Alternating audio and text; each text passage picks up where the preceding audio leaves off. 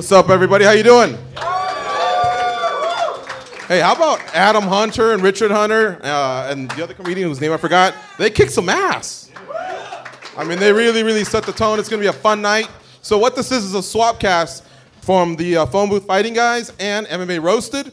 They brought us along just kind of to kind of get out of their way. No, seriously, they're great friends of ours, and uh, we're really, really pleased and, and honored to uh, be a part of it. So the Phone Booth Fighting Podcast, you know, they started up this year, and really, really proud of those guys. They really kicked some ass. Recent guests have been Bert Kreischer, Paul Stanley, Forrest Griffin. These guys, you know, they spread their wings. They don't just talk MMA; they talk about pop culture, sports, all, you know, all kinds of stuff. So you know, catch on to those guys. They really kick uh, a lot of ass. They're on iTunes, Stitcher, or you can go to phoneboothfighting.com, and of course, MMA Roasted. Can't say enough about Adam Hunter and, and the great job he does with his cast of characters. And uh, you can pick up that show on SoundCloud. Now, Goze and I, we host MMA Junkie Radio Monday through Friday, 10 a.m. Thank you. MMA Junkie Radio, you know, the official show of MMA Junkie, the uh, five times winner of Best Media Source. And uh, anyway, we got you covered for MMA. Come to our website. Uh, we got writers that kick ass, and we try and do our best Monday through Friday, two and hours a day. door is always open, right? That's Tomorrow right, we got Mandalay show, Bay. so That's where our up. studio is. The invite's there for any of you to come anytime you want. Tomorrow we'll have. Who do we have tomorrow? Uh, well, it's kind of a surprise. Is it locked in? Yeah, he's locked in. Oh no, no, he's not locked in. He's but we have uh, Diego Sanchez. Yeah, Jim it'll Miller. be a fun Yeah, it's show. gonna be a fun but show. you know what, guys? I had It- too many Heineken. Sorry. it's fight week, and we know that you guys have tons of options, tons of stuff to do. I heard some news broke, uh, so we're very thankful that you guys are here right now supporting us. So thank you very much for coming out. All right, so again, thank you to the LA Comedy Club for hosting us. The servers, the bartenders, they've been serving them quickly and stiffly, and, and we're having a great time here. We're going to bring out um, Richard Hunter, Frank Mir now, and Adam Hunter. How about a round of applause for them? And this is their first official swap cast. You will be able to hear the audio from the phone booth fighting show on uh, Adam's show, and then vice versa on the MMA Roasted show. You'll be able to hear the uh, content that uh, Richard and Frank produce. So it's going to be a great time. They'll open it up for Q and A. They'll discuss the latest in mixed martial arts, and you guys are going to have a blast. So without further ado, here, here's Frank, Richard, and uh, Adam. Thanks, guys. Thank you for coming out. Thank you very much. Thanks for coming out late with us. We're, we're really excited uh, to do this. Uh, we have no plan, okay? So uh, just kind of whatever happens, happens. Apparently, Jon Jones heard we had no plan, Yeah. and uh, he wanted to contribute something to the show. So uh, we'll, we'll get into that here in a second. But, but before, before we go any further, uh, George and Goze, our, our great friends over at MMA Junkie, kind of set it all up there in the introduction. But uh, Frank and I started Phone Booth Fighting Podcast uh, about September, I guess, and uh, it's just been growing and growing thanks to you guys. A lot of you guys already talked to earlier today, and, and from all over the world, and you're listening. And and we have to say a, a very special thank you to our very good friend Adam Hunter from MMA Roasted Podcast because when when we uh, we kind of came up with this idea, I started uh, uh, talking to Adam about it. Uh, I two months ago it was a firm no, you said, and then by six weeks I'd softened him up a little bit. I, I had to work on him, but but basically we're swap casting. Okay, so you guys are being recorded live. Uh, and what we're going to do is we're going to upload this as a special phone booth fighting podcast. Uh, Adam's going to have it as MMA roasted podcast. Is there anybody that doesn't listen to MMA roasted? Is everybody already subscribed? You okay? One person. The, o- Good. the okay. only girls in the room. Uh, Yeah, yeah, that's right. Oh, Yeah. she does. Okay, cool. Thank you. Yeah. you. It's okay. and so uh, and, and, and of course our phone booth fighting. So so what we're gonna do? We're just gonna talk. We uh, that there's one chair empty. We got a very special guest joining us. All right. Now that special guest is uh, being rushed over from John Red- Jones, actually. Jon Jones. Yeah. From rehab. Yeah. I thought about that. I thought, you know, is now the time to announce him as our third host? He's got some, he's had some time freed up apparently. Has everybody, everybody heard this news, right? Jon Jones got pulled off of uh, UFC 200 for a USADA violation. So, uh, yeah, I know. The heavy. It's uh, uh, June. Uh, so, so it- before I get off topic, I just want to say that guest chair is going to be occupied momentarily by someone I, I think you all know and love. But he had a, a party hosting gig over at Red Rock Casino, so he's coming straight from there to here. and get this, he's he, I, I, as I understand it, he's going to be bringing his own film crew. Oh, awesome. Yeah. So uh, you know, I don't have a UFC film crew that follows me around. Apparently, he does. So we had to get to make sure it was. Uh, wow! There Speaking of the devil, look who's here. It's the outlaw Dan Hardy, everybody. The outlaw, Dan Hardy. Come on, What's up, brother? come on up here, Dan. See you, man. All right, that's your chair. Big hand for Dan Hardy.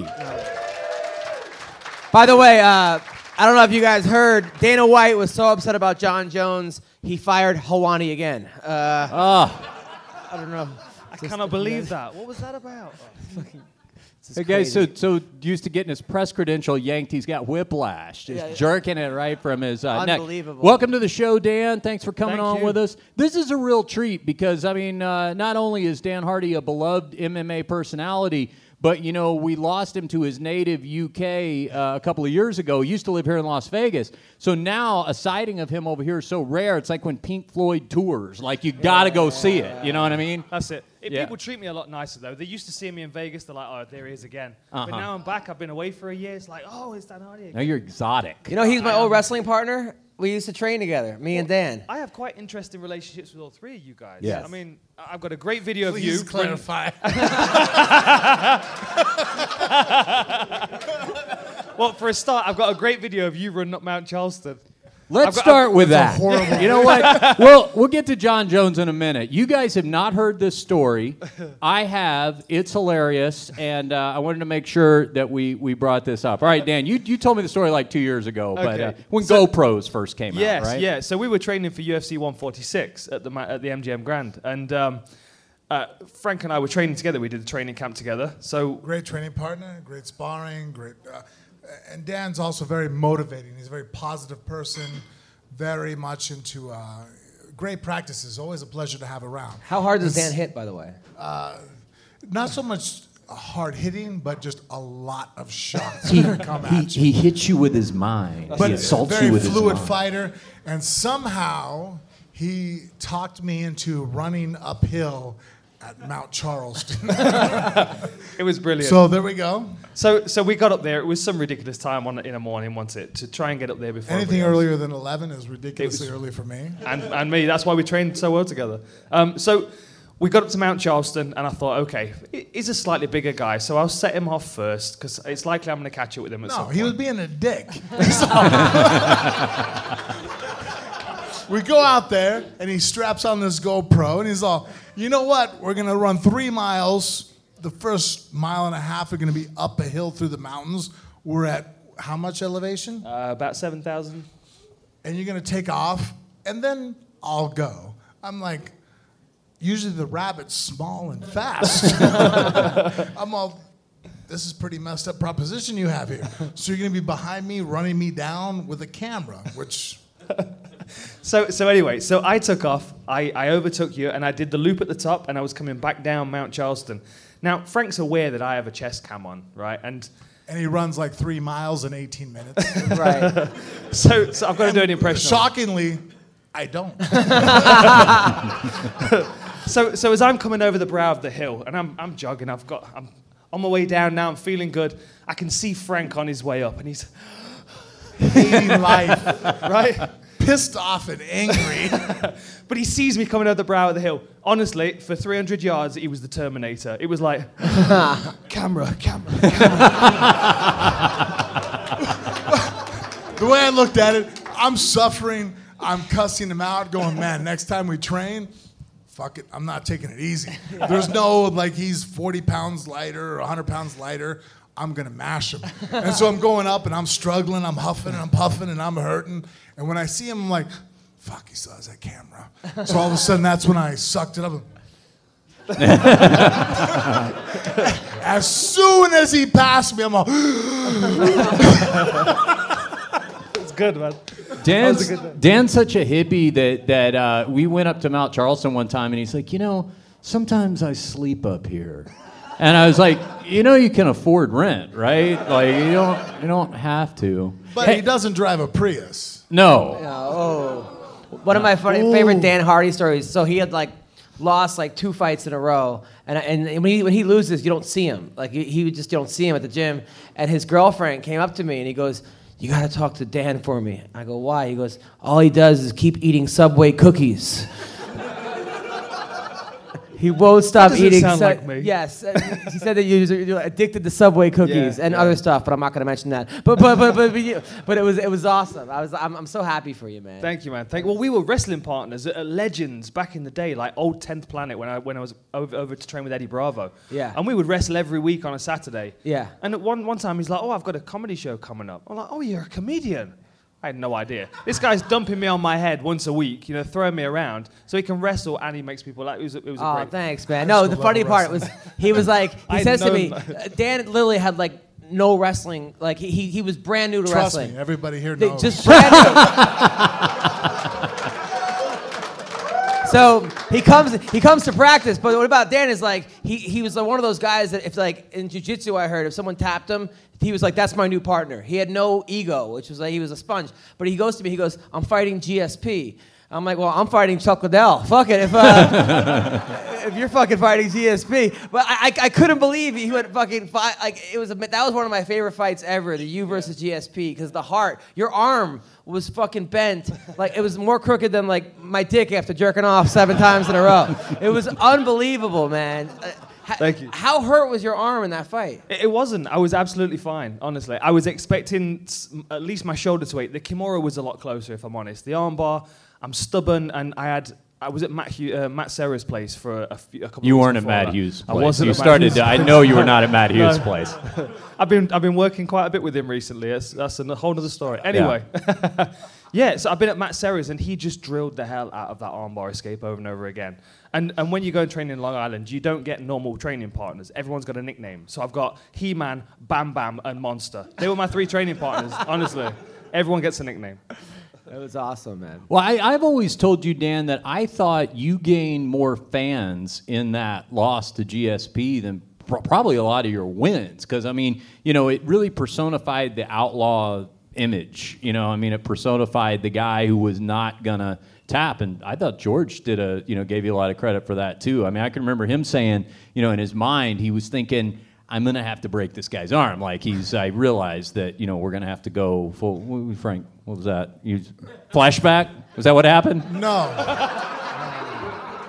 You said you said breaking arms, and he was like, "Oh, I do that." Yeah, yeah. lack of killer instincts. we You did never a. think Uh, about it. If once you lock someone up, you apply it. It should break. If you have to think whether I have to do this or not, you're not the kind of guy that's going to do yeah, it. yeah. yeah. No, he was trying. I mean, if my arm would have snapped, he would have taken it with him for sure. yeah, I. Uh, you know, I. I it, it was fortuitous that we got to have Dan on with us uh, tonight because Frank and I have been talking, and Dan, we really have to thank you in a kind of a special way for making phone booth fighting happen because you know I've been friends with Dan for years now, and Dan was always telling me that if I ever really hung out with Frank Mir, that we would be great friends. You used to tell me that all the time. And, and I you know knew Frank from around a It press was the conference vegan thing, right? That's exactly what it was. but it was it was so true because it was like once we started talking, the podcast was really born out of just long conversations. And like, I guess we ought to start recording this, and maybe somebody will listen. And You fortunately, guys at least like you a guys like a death metal band 20 mm-hmm. years later. Yeah, yeah, yeah. well, yes, we do kind of. I think you're talking to me in that group as well. aren't? I feel Absolutely, involved you're in that Thanks, group yeah, as thanks, well. yeah. Yeah, but it was because because and that that always stuck with me. And the more we've done this show, and the more it's taken off, I've just it's always. Uh, so what was it that you because you knew both of us really well? Like what what did what made you think that when you were telling me that? I don't know. There are just certain people that I meet that I have good conversations with, you know, and that, that's really all it is. If I if I meet two people and I have a good conversation, I try and connect them because then they're gonna have a good conversation. Then when I see either of you again, we're gonna have another good conversation. Um, I mean, we had some really fantastic ones. You know, when when the heart rate had come down and we'd managed to recover from those training sessions, you know. And, and always, he was always a great, part, a great person to train with, apart from the fact that he would load him, himself down with weapons before he got to the gym. On it, there was a Super Bowl. This is another true story. There's a Super Bowl, and he missed the first, the first quarter. He came straight over to me. The first thing he said, "You'll never guess what happened last night. I had an opportunity to shoot someone. I didn't have my gun with me." True story. Never have it when you need it. If, if I had a Very nickel true for every story. time that happened to me, what, what, what, what happened? Yeah. Long story. I'll try That's to get as okay. We fast just as started the show. possible. We got plenty of time.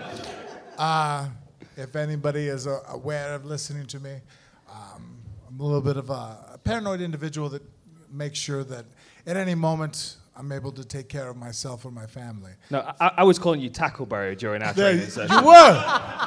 and I'm also a fan of firearms. I like Click. guns. I like knives. Knife. The more, the merrier.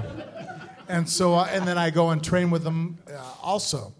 And so it was one night that my, uh, all of a sudden I get a call from my neighbors across the street. Good family, goes to bed at nine o'clock at night, and it's two thirty in the morning. And just before that, I heard some screaming outside. But the neighbors to my right have a 14-year-old daughter that has uh, you know, her girlfriend spend the night, and sometimes they're, you know, running around being crazy. So I'm up, the wife's asleep. I hear some screaming outside. It sounds like some girls. I'm like, nah, you know, teenagers being funny. So I go back to playing on the iPad and whatnot, and all of a sudden my wife's phone lights up, and it's our neighbor across the street, who normally would never call somebody at 2:30 in the morning. So then I wake my wife up. I'm like, hey babe, you know, so and so across the street called your phone. She gets on the phone, realizes that someone had broken into their house. A looks like a, a sexual predator had tried to break in their window, and then when they came in, and the male individual that broke in saw her, she screamed because she thought it was just her kids Fucking Jon Jones. right? so, so she thought that her kids were up in the middle of the night. She gets out of bed, sees a young male that was up to no good. She starts screaming, which is a scream I heard. This guy decides to do a fun dive out the window, dives onto her car, smashes it, and runs off. And so then she calls us because, hey, you know, Metro's coming over to our house. The, police- neighbor's a lunatic. He's got loads of guns. Right. We'll call So she calls What do you need us for? Can we send our kids over there? Cops are like, "Do you have Frank Mir's number?" Because he's. No. We usually just refer people to him. So when people she him. says this, now we go. My wife and I. I put on a pair of sweatpants. We go downstairs, and I, being the psychopath I am, I have shutters throughout my house. You can't get into my house. All the windows have. Those aren't just shutters. I've been in there during lockdown, like right before he goes to bed, and all of a sudden uh, it's like he flips a switch and you're the. storm I'm like, what is that? And he's like, out. I'm securing the perimeter. So as I'm opening up my shutters that keep people out, I see the lights of a police officer's car is outside. So I put on my sweatpants because I don't sleep with very many clothes on. And then I grow, go to grab my firearm, and I'm like, eh, I'm six foot three. I have tattoos. Going out there with a police officer wearing a pair of sweatpants and a gun might not be the best situation, right? So all of a sudden, I put my firearm back up on the, the, uh, the mantle, and I'm like, yeah, I'll just go out there.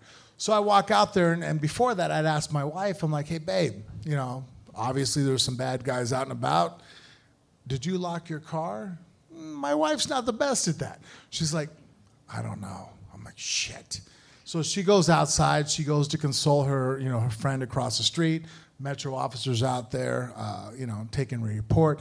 I go over. Sure enough, my wife's car is not locked.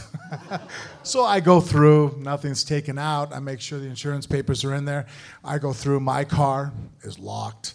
And then I look over at my classic 1968 Mustang that oh, stays over in the corner. It's a beautiful car. That has double limo tint windows, and I'm all, nah, what are the chances, right? So all of a sudden I go and I reach over on the handle and I pull and the door's open to my surprise. And I open the door and I see a young male Hispanic kid that looks over at me, puts his hand on his waistband and goes, so then I look at him and go, nah, shut the door. what am I to do? He has a gun. I don't. But then I realize I'm like, hmm, if he comes out of the vehicle, I'm pretty dangerous within arm reach. If all of a sudden I get outside of arm reach, Gun's probably gonna beat my ass pretty good. So I walk to the edge of the car and I'm like, all right, I don't want to walk away too far. If he opens the door, I can get him. And I look over and the police officer and I'm starting to do the whole waving thing, you know, like, hey buddy, you know what I mean? Like, pay attention to me. Over I'm like, here, I'm over here. tattooed, half naked. Look at me. He's not paying attention, man. I'm like, man, this guy sucks at this job. And so then I look over and my wife makes eye contact with me, and I'll, you know, somebody who's been married for over that time, 10 plus years, I'm like, I do that maneuver, and the wife realizes that there's something going on. So she tells the officer, "Hey, my husband won't leave by his vehicle, and there he's he's saying something." So sure enough, then that's when the police officer ran my way, and he goes, "What's up?" I'm like, "Hey, there's a guy in my car. We're not buddies. I don't know who he is, and uh, you might want to find out, you know, who he is." And sure enough, he opens up, you know, he goes to the front of my car. The family runs in, and now I'm sitting there going, shit, she said there was two of them, because at the time we thought there was two guys. I'm like, I seen one. If uh, something happens to this officer, I need to make sure I can get to my house so I can be of an asset to this situation. So I'm sitting there going, okay, do I run? Do I stay? Do I run? The wife walks in, and all of a sudden, you know, the guy's yelling at the guy, stop. And sure enough, the kid does the same thing to the officer, which luckily didn't cost him his life. Puts his hand in his waistband and flips the police officer off. The officer, for whatever reason, decided to go ahead and I don't see a gun yet, which some officers decide that that's not the priority. Didn't shoot him, and then decides to go ahead and just tase him instead until he sees a weapon. Pop, pop, tases him, and then uh, it's just a, a funny story later.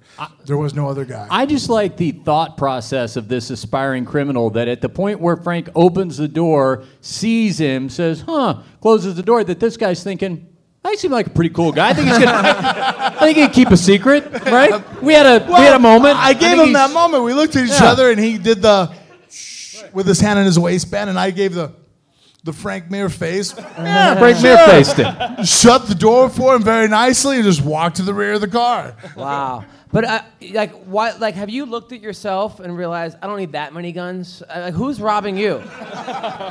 But that's the problem. If someone looks at me, I doubt they're going to look at me and go, "Fuck it, I'm going to beat his ass." Most people look at me and go, "A stick or a gun might make this easier." Yeah.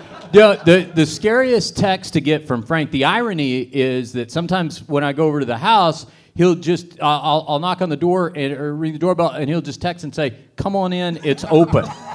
and let me tell you something. When I open that door, It's a I'm like, Frank, I'm coming in the house. I am unarmed. The funny part of that story is that I actually understand exactly how you feel because I inherited a lot of my mindset from my father. So I remember coming home at 17 years of age, allowed to go out, didn't make it before uh, you know midnight. All of a sudden, the front door is locked. I remember coming through the window, saying the same exact thing, like, "Hey, Dad, it's me. Please, it's me." Because you know, Wow. That's crazy.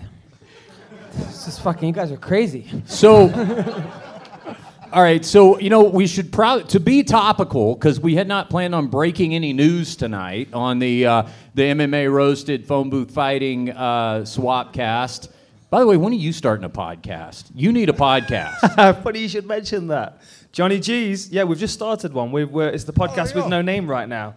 Um, but it's just it's, it's just basically me and John drinking tea and having weird conversations. oh wait, is John here? Where's John's John? here. did you say John drinking Gooden tea? is here, ladies Oh, and what's up, gentlemen. Dan Hardy's broadcast partner, the great John Gooden, and a fine, upstanding fellow vegan. Yes, sir. Uh, that's great, man. Because we, I was, we were talking about that like six All right, months enough, ago. enough fighting. Let's talk about fighting. Not Let's the vegan part, the podcasting Oh, part. okay, the but I was telling him that you guys should totally do a podcast, so it's good. You're doing it. Cool. Well, we had not planned to break any news, but but Jon Jones broke some news for us. So the the the word is he's off of UFC 200. It's official. Uh, an out of competition positive test from uh, what did it say? June 16th. I Yep. think was that right? what I okay. heard. So don't know what it is yet, but it's all official. He's off the card. They're trying to find Daniel Cormier a new opponent, but don't know if that's going to happen on a few days' notice. What's everybody think, Adam? I'm just like, what is? How many chances does this guy need? Uh, and and I'm really happy because now I can get tickets. Uh, but I'm just, it's just really upsetting because I wanted to watch this fight. Uh, Jon Jones is, you know, such a blessed athlete, and he's, I think, the greatest fighter in the world, and he's just taking this this gift that he has, and I, and, I, and you can't tell me in 20 years he's not going to look back and be like, the fuck was I doing? I mean, you got you got a guy he's on top of the world, and we've seen this before with other athletes. You've seen them with Dwight Gooden, Darryl Strawberry, uh, the, the J- Lawrence Taylor. How many great athletes have we seen in their prime just fuck it up? And uh, it just sucks. Sucks for the fans. It sucks for kids. It sucks for sucks for John. It sucks for Daniel Cormier because that's the one person he's lost to so far. And I, I would have liked to have seen Daniel win the belt, and I wanted to see the fight. And now he just robbed everybody a great time. Yeah, and he's got to be kicking himself as well because that the last fight of Jon Jones, he was criticised quite a lot, and I think Cormier, you know, must have felt like that was his best opportunity to beat him as well. You know, to have not been Yeah. there ready for that fight, that, was, that must that must really really piss him off now. I still want to see it come out because already we've seen Yoel Romero, uh, myself, people that have had metabolites come out, and necessarily PEDs not be what they think PEDs should be. And John, I mean, I've trained with the guy for a year over there in Albuquerque. If you said right now that he failed a recreational drug test, I'm going to keep my mouth shut. I'm just going to sit here and go, hmm. You know what I mean? Like, I mean, but as far as a performance enhancing drug, we've had these discussions. Trust me, no one is more ignorant about performance enhancing drugs than John. The guy has two brothers that are in the NFL. He has athletic ability up the ass. Yeah. The guy's an unbelievable athlete, unbelievable fighter. And so he doesn't take drugs when it's easy to pass drug tests before USADA. And now he's going to take drugs, performance enhancing Well, drugs. Nobody's accused him of being in Mensa, you know. So No. uh, But at the same time, as far as needing to go ahead and do performance enhancing drugs, that ain't the guy. He's the guy who was on the opposite side of the spectrum going, hey, do you want to take some drugs that'll make you a better fighter? He's all, no, I want to take some drugs that make me feel better. Yeah. I'm going to party. It's like, that's the guy who's out kicking everybody's ass and winning world championships. At this point, if we can just get him to stop taking drugs Yeah. recreationally, his performance enhancing abilities are going to be through the roof. He's not going to need any extra edge. It's not like the guy's fucking pushing 40. You think he's it's not pissed- Dan Henderson. We're talking about a guy who's still 28 years old. you think he's pissed right now that he didn't just just take coke like last time? And uh, Well, that's my point. If we were talking about he passed, he failed a drug test because he was out partying, I'd be, oh shit, man, serious. But we're talking about oh, he's taking drugs to make himself perform perform better. I'm like, really? This is a guy who was out partying at strip clubs, out doing whatever, and still beating the shit out of Daniel Cormier. If he sobers up, he's gonna fucking be above everybody else. I mean, this guy was out partying and pushing it, and still the number one fighter in the world. Shit, if he's sober, he's fucking Superman. it's, um, it's unbelievable. Now, didn't isn't there a video of you beating him up at a bar? Right? Didn't that happen? Uh, no, it's just two friends playing grab ass. Just playing around. I know they had a video that we were fighting. We didn't fight. We were just screwing around. Just like I mean, but you were beating his ass in that in that grab ass game. at that moment, I was doing pretty well. but I mean, there's other moments where not so much. How, how do you think you would do against him in a fight? Fight. Do I get to go ahead and be my weight and he gets to be his weight? He goes up to heavyweight and fights you. Well, I- I've been with John. John's not, he uh, has a struggle with eating. So uh, I don't ever see him being above 235. So that's always going to be a detriment. That's why, I mean, Dan's a phenomenal fighter, technically phenomenal. But if we go in the gym and spar, it's like, well, I still got 100 pounds on you. There's that advantage of size. Because uh, people were saying, I, I'd heard that if Jones won this fight and Brock won his fight, they were going to match those two up. That's, that's, that's what people were talking about. You, I mean, do you see that ever happening? And who would win that fight? Not really. I mean, I really think Brock is, hasn't fought in five years, and he's fighting a guy that hits extremely hard. The hardest fighter, and I've fought 27. How many times we worked this out to? It changes from 26 to 27. Sometimes you deduct a fight. It just, yeah. I've lost a few IQ points in some of those Yeah. shots, and mostly probably to Mark Hunt, who out of all the guys I fought hits the hardest. And I mean, Yeah. I've been in there with Alistair Overeem, I've been in there with uh, JDS, and probably other people I can't remember at the moment. Yeah, the 27th guy. who- Yeah, some of those guys. hit pretty hard. So now you have somebody who is kind of on the opposite end spectrum where I sit there and take shots I probably shouldn't. Um, Brock Lesnar breakdances to make sure he avoids shots that he doesn't want to take. So you have a guy who doesn't like to get hit fighting somebody who I think he has the record for the most first round knockouts in the UFC. The guy hits pretty hard. So uh, seeing Brock break it through, I mean, he's a great wrestler, NCAA champ. Maybe he can pull it off. But I've brought that up before. If we were talking about who I think is probably one of the most skilled fighters that ever walk in the UFC, Anderson Silva. So Anderson Silva is a ninja. If I told you he took five years off and he's going to walk back in the octagon, we would all probably bring into discussion like, man, five years? But Anderson Silva's had a ton of fights. Brock Lesnar's had less than 10 and took five years off. And now he's fighting Mark Hunt, who's had over 70 kickboxing matches, over 30 MMA matches.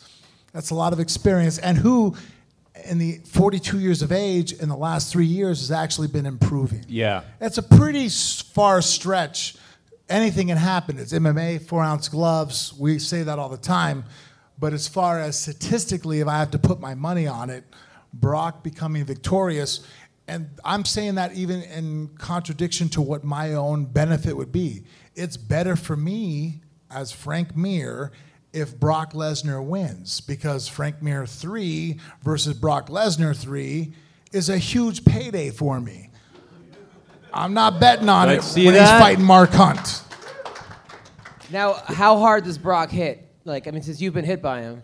Brock punches okay. I mean, he hits hard, but I mean, heavyweight division, I wouldn't put him in the top five of the guys that I fought. But his grappling strength to hold you down and grab you, really high. One of the stronger guys I've ever grappled with. I mean, because I see this fight, like you said, I see Brock going in for a double leg, Mark either catching with an uppercut or a knee, and this fight's over. But because it's such an easy fight for me to call, I'm like, it's like you ever see, meet a chick where she's like way too hot and she's asking you to fuck, and you're like, she's got to have a dick. There's no way. There's no way I this agree girl. with you. That Something's up here, you know. if Brock is able to land a double, then I think he's he'll be successful because he can take Mark down, wear him out. Maybe the round goes to the second round. He's tired, um, but the problem is, is Mark Hunt's not the easiest guy. I mean, you're a high level wrestler, right? If you look high, at if you look at if you look at Mark Hunt, right, and your guy is the heavyweight, would you sit there and go, "Hey, this short, thick Samoan kid, blast him with a double"? no, no. Right? I would think You're going to say grab him in a single. Right. Which is the same thing he did to Alistair Overeem. If you watch the Alistair Overeem, he decided, man, Alistair's a pretty strong guy at that time. He was a little bigger than he is now. Um, he decided to go ahead and not shoot a double. He shot a single, picks his leg up, and Alistair hits him with a couple uppercuts. And all of a sudden he goes, hey, this single kind of sucks. I'm going to let it go, and then ends up losing. Let me just say, as somebody who's fought Alistair and fought Mark Hunt, if you thought Alistair's uppercut sucked, you're really not going to like Mark Hunt's uppercuts. But now I heard from uh, someone told me that Hunt might have been hurt, might be hurt right now. well, I mean, that goes in. I mean, if someone's injured, that just that's the monkey. You know, He's old though, right? I mean, we're all injured. Are we not? we're all injured, and you know. I'm 34 and I'm beat up. I don't know about you. Funny enough, though, you years ago, uh, Dan tried to get me into yoga. Eh. So I tried to go into yoga. The wife, my wife, is big into me going to yoga. So I go to yoga, sit there. I go in the classroom, and uh, there's something about me being a world champion fighter, alpha male of alpha males, struggling to do something that a woman who's a soccer mom who just gave birth to her last baby six months ago is pulling off, and I can't. A little bit hard on the ego. Yeah. But uh, so lately, I, I hooked up with a, uh Diamond Dallas Page. He has a, a website out, and so I've been doing his yoga Yeah. on my uh, my house. So he has a whole website you can click onto, pick out these programs. So after I go in the morning and lift weights, today I took the kids to, to the UFC gym over on, on Craig. I'm showing them. We're going through the guillotine, different variations of it. Angelo uh, uh, uh, Reyes, my boxing coach. I box with him. So then I get home, I'm like, hey, I'm going to do some yoga. So I click it on. But I came home from the gym, and uh, you know I'm sweaty. You are from practice, right?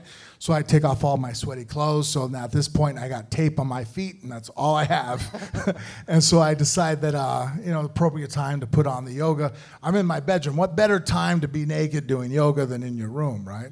But uh, the only problem with that that I've realized is that um, you need to make sure that your wife doesn't have any friends Oh no. coming over because they're going to meet up like women do and jump in the car with you to go there. So uh, now I'm doing a yoga position and I'm kind of done. I'm looking up and hold on. Liz, are you still here? Liz is there. So uh, I'm naked. I'm just touching my toes. And then I look over. Hang on, hang on. You were touching your toes? I was touching my toes. Really? Oh, easily. Yeah, Knees yeah, bent no right? you train with me. I'm super flexible. Dieting, not so much. Flexibility, very good.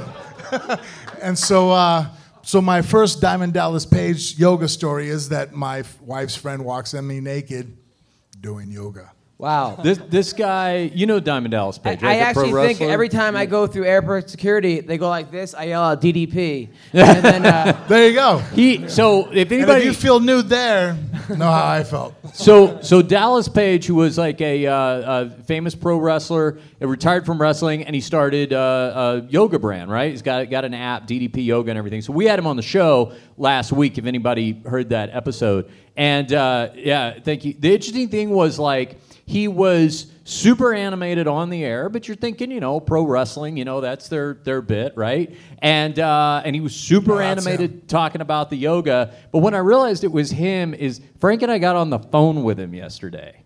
And that call was like, was that not like a Same high energy? Listen, bro. All right. I, I've been watching you doing downloading the like he's he's monitoring Frank like what he's downloading like from his house in Atlanta. He's like, I see you're doing my diamond dozen, which is great. I want you to start with that. But then what I want you to do is I want you to come to Atlanta. I want you to train with me. Serious shit, bro. Serious shit, right? Oh, and no, very like- much so. So much that I was in my room naked, inspired to Yes. go and train in more yoga. because he knew that Dallas Page was logged into the account. Yeah, I was worried about that. he I'm was like, man, it's been a day. I'm. I got to make sure he's paying attention. Yeah. That I'm hitting up the yoga. now That was Dan. I've always wanted to know. So I watched your countdown special where you were going to be a Shaolin monk, and you lived amongst the monks for a little bit. Did you ever think, what if I just became a monk? Like, how does that ever cross your mind? Oh yeah, my plan was to go back. I was going to go back and stay. Like, don't have to think about paying bills. Don't Are have to think monks about allowed to have women? No. Then you never do it. That's why he's still here. No. Well, yeah, no, that's a good point. That's good. But you know- Dan, that's amazing though. You, you were going to be a monk. I, I picture you like, remember Ace Ventura 2, uh, and like the beginning. When- This is a lovely room of death. Yeah, like it, right, and like and they and they wanted to get him out of the fucking monastery. I somehow picture you as that like. But Dan, It's crazy. You know what's funny? I had hair. I had longer hair than you when I got out there. Seriously, like, that was long hair. Yeah. And yeah. How how long were you a monk for? Oh, it was just two months. I was there for two months training. Yeah. But like honestly, you know, I say two months. It felt like a lifetime because it was it was five o'clock in the morning training. We did 10, 12 hours a day. You It did like monk ridiculous. karate and stuff. All of it. The weapons and everything. But Dan's good at when he tells a story. You're like enveloped. I Yeah. mean, when he comes in there and he tells, I mean, he had me for a while. Like now, I'm a Raiders fan because this guy wearing Raiders hat, telling me about the guys that what they do back in the '80s and, and everything. And then I, to the point to where like I went to my wife afterwards. I'm like, hey, I think we need to go to Peru. She's all, you're not Yeah, gonna do the Peru thing from, and then we had to watch the Netflix video of people doing. it. I'm like, nah. I mean, Dan did it, and, and the way he explained it, I'm ready to go ahead and take a trip. Hey, now, do you guys know what he's talking about? Dan's ayahuasca odyssey. Does everybody know this story from a few years ago? Okay, so so I th- how how many years now? Three or four? I don't know. I've just got back from a second trip. Oh god. Oh, The okay. first But one was you- probably three or four years ago, though, right? Yeah, that, that's yeah, what I mean when right you first after did it. 146. Right. Honestly, we, we did 146 on the Saturday night. I went to see Van Halen on the Sunday night at the MGM Grand. And you were gone True for story. Peru for two weeks, And, right? yeah, 'Cause Monday you- I I remember for you had to do the nicotine, um, the, The- the, the- the- tobacco, yeah, the tobacco cleanse, cleanse. and then Yeah, it was Does, does, awful. does your grandma know about this? oh yeah, she's all about it. Dan's grandma follows me on Twitter, right? Hang on, no, you're laughing. She probably follows all of you on Twitter. Because I tweeted, "Hey, I'll, he was doing a really, your first time broadcasting." I go, "Dan, you did a great job. I think you're really good at this." And then Uh, then I get, damn right he is. That's my grandson, right? Yeah. And Dan- I was like, who's this troll, like pretending to be Dan Hardy's grandma? I looked at the pictures. It was really your grandma. Oh yeah, for sure. Yeah, she used to come to all my old events. In fact, I have one memory of her outside of an ice rink climbing a fence to cut down a poster that I was on. and, and a few weeks later, we got the poster up on the wall. I mean, I'm talking about a poster. It's a banner. This banner goes all the way down the length of the gym. The promoter walks in and said, "Oh, I wonder where that went." Okay. how, how do you blame your grandma for that? You know. Dan does have like the world's most supportive family because I, I know. Do you guys know the the story of uh, if you listen to the show, you know my dog Mel that was rescued from Michael Vick's dogfighting ring and all that. Uh, Dan has been very supportive and uh, he did a fundraiser for the uh, the sanctuary that rescued uh, Mel and he went with me to the reunion we did a couple years ago with the the Vick dogs. Anyway, I was on Twitter one day and getting into it with uh, like Vick fans and then Vick himself gets looped into these tweets and everything, right? So it's this kind of you know trash talking back and forth, you know, fuck this guy. And all of a sudden I look and Dan's dad has jumped into it and he's like he's like at Mike Vick, I'll fight you anytime, you sorry sod. You know, he's like doing his trash talking, man. That was awesome. Uh, so okay, so about the ayahuasca though, because I remember when you did something I never thought about. Like you told me you came back and, and the, the, the spirit animal and all that kind of stuff. But on your Twitter profile still is a picture of you over there, right? Okay. I was thinking just the other day, I've looked at that profile pic uh, a million times, but for the first time the other day, I was thinking, was someone there lucid enough to take a quality photo? or do they have like an official photographer? Is it like the roller coaster at Disneyland, you know, where they sell you the photo when you get off and everybody's like, I got that look? How did you get this? No, no, I actually, that was the closing ceremony of, of the stay. I was there for two weeks, and at Yeah. the end of the ceremony, we sat in the, it, it was called a maloca, it's the ceremonial building. We sit there with the, with the shaman, and he, he does like a tobacco cleanse to, to, to bless us at the end of the, at the end of the stay. So that's what that was. And they just find like the most together guy to run the camera? No, I actually had a friend with me who was a Oh, professional okay. photographer. It just kind of worked out perfectly. yeah. Okay, I got Now, it. now yeah. Frank, you've made huge news this week. You've asked the UFC for your release. Have you heard from Dana, Lorenzo? Anybody get contact you? No, I've had about as much conversations with him as I've had since the first time the uh, uh, release of me being uh, accused of the metabolite came about. So basically, me asking for a release is just kind of to try to push the hand of saying, hey, uh, I need to talk to somebody. Um, you know, most people, when they get in trouble at work, uh, their boss is going to have someone sit and speak to them. Um, so far, I've only had discussions with underlings. I'm, I'm very much vying to be able to have a conversation with the, uh, the bosses themselves. Now, if, if they give you a release, would you be able to fight for Bellator or one of the other organizations? Absolutely. I mean, as soon as I get a release, my uh, suspension is only with the UFC, who USADA has control over. I have no suspension from an athletic commission in the U.S. Um, I can fight overseas, Fedor, that kind of fight. Um, all those opportunities. Ooh, shots Which fired. very much, um, again, besides the, um, I, I've, I've already stated that a silver lining to my whole situation is that I would be able to finally broadcast, be able to do color commentating, which I did up until 2011 with the WEC, that I very much love to do and I keep asking to do again. For whatever reason, uh, you know, uh, Stan and Kenny are always in the rotation, and I'm not. And so, uh, you know, I keep being told every time I've renewed my contract, yeah, yeah, yeah, yeah, we'll get you in there. And um, How's your British accent? Maybe John and Dan need a third guy in the booth. yeah, So well, everyone- no, no, Dan does a great job. So over everyone there. here, tweet, give Frank Mir a, uh, con- a commentating contract and put it Dana White. No, that's something I really much would love to do. I feel like I'm able to. Uh, Yeah. It's funny because I'll have fans come up to me and think that I don't do that because I choose not to. I'm like, not really. I'm kind of like that girl that just doesn't get a date and I get stayed at home. It's not because I don't want to. It's like no one's asking me. I No, you you when you were WEC, you were. I thought you were great. I thought you were perfect. Honestly, like you, it was great. You you broke down those fights. There was never. A, whenever there's a commentator, sometimes you'll roll your eyes like, the fuck's this guy talking about?" But that was never. The, I never had a case with you doing that. For Thank real. you. Yeah, no, and I, I very much love to do that, and I, I took great pride in it, and it got me by, by the cage. And um, it's something I very much enjoyed to do. So maybe that's something I can do outside the uh, UFC is finally have the opportunity to color commentate again. On top of that, I've kind of fought through my whole life uh, as a heavyweight much to my wife's dismay, I don't ever say no to the worst fights out there. They say, "Hey, do you want to fight this guy?" I'm like, "Absolutely." My wife's like, "Hey, didn't they offer you so and so?" I'm like, "Yeah, but that guy sucks. Let's fight that killer." And so um, I fought Nogueira, I fought Mirko Cro Cop, I fought Brock Lesnar, I fought Alistair Overeem. You name it, JDS. I've always said, yes, let's walk in there and see what I'm made out of, and that's who I'm to be. I don't want to ever sit and cower and pick my fights. And so um, the one guy that I've never fought and never been able to have the opportunity to fight is Fedor. So if I retire and I fight Fedor, I can say I fought every one of the best heavyweights that ever existed during my era. You got to fight Fedor, and you got to do it in that EFN organization. Bec- With the with the guy with the oh, oh, commentator. The co- that, that, that they had Borat as the commentator. Did you guys watch that stream? That Oh. guy was the funniest commentator I think ever. my, my favorite line is that was almost fantastic. I'm stealing that one. Make a note of that. He one. goes, he should not be proud of himself for that fight. he goes, they're going to announce Fedor as the winner, but he really didn't win. I was like, that, it was almost like they, they go, you, section 342, get over here, come on down. And, okay, but the, I, I would love to see your intros. So they had like a flying lady. It was like Cirque du Soleil. It was ridiculous. Yeah. It was like car. It was I remember- unbelievable. It was. um, How much, how much money do you think they spent on that? They must have spent. I don't know. Not as much as they paid uh, Maldonado. yeah.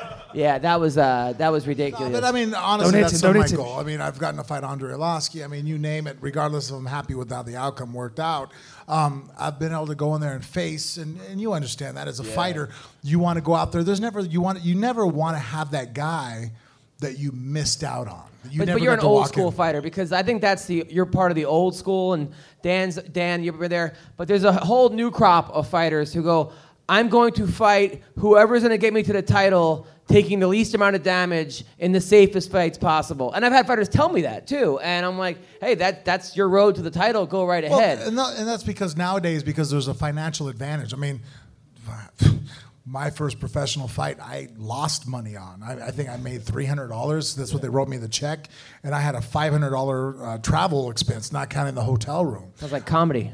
Right. So, I was going to say, sounds so like, like the guys like. Dan and I, when we first fought, it's because I wanted to fight people. The fact that we made money at it was like, holy shit, I get to do what I love and you're going to pay me. And then when I got to the UFC and they decided to pay me enough money that I can look at my wife and go, so I can go to the gym now and spend my whole day there and you're not to bid. Yeah, no problem. So I'm gone. That to me was a beautiful proposition. Um, I think nowadays guys look at fighting and they get into it. Some of the younger guys, they've watched the, the tough shows and that's, you know, just, hey, that's the way it is now. They look at it as a business. To me, I always left that up to my manager, to the wife. Like, you can look at the business aspect of it. I want to go out and fight the toughest But what do guys you in the look world. like a guy like Tyron Woodley, right? Obviously a very tough guy, great athlete, great martial but told arts. me I'm going to do whatever it takes to do the least amount of fights to a title shot, and, and that's and it worked for him. Well, you I think he's. But gonna- that's money. That's not a Yeah. fighter, man. That's not Dan. That's not me. I've seen you in the gym. This guy, we're not those guys. That's just not who we are. And maybe the detriment to our bank account, but that's not what makes me sleep at night. You know, like I can't sit there and go, well, I took an easier path, but I'm financially great. It's like, I- battle that because I have kids and I get that and I understand it, but that's not what makes me me. And I know that doesn't make him who he is. He's always going to choose the most difficult battles out there. I mean, how many guys go out there with how many losses did we have in the row at the time? Three or four? Four. Yeah. And go out there and still say, screw it, I'm going to battle, I'm going to fight. I don't care if I win or lose. Most human beings, in the face of that kind of adversity, they, they dial My favorite in. is that he calls out hunters. He's like, uh, fuck, Matt Hughes, you, you kill animals? Let's go right now. Matt Hughes has been retired for three years at this point, but he's like, fuck it, we're fighting. I just wait till he's old. I'll wait till he's old, and then I'll call him out. That was one of my favorite. Now, uh, by the way, tomorrow night, Roy Nelson, uh, Black Beast. Who do you have?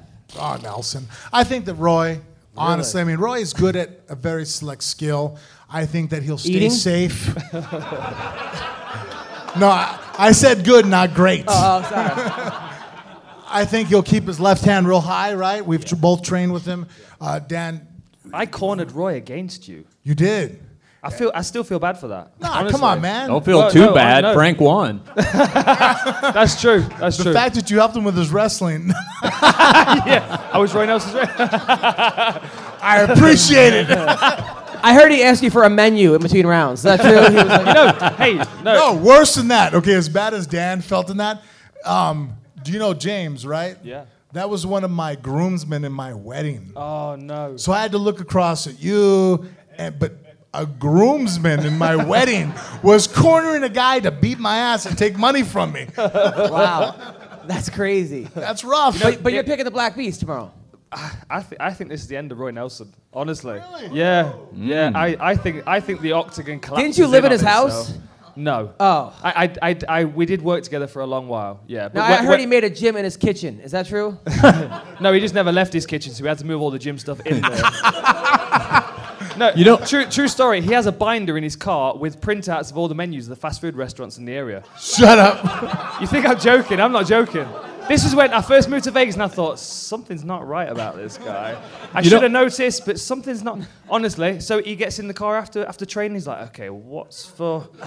Because he goes, okay, a, a muscle milk's 500 calories, a cheeseburger's 500 calories.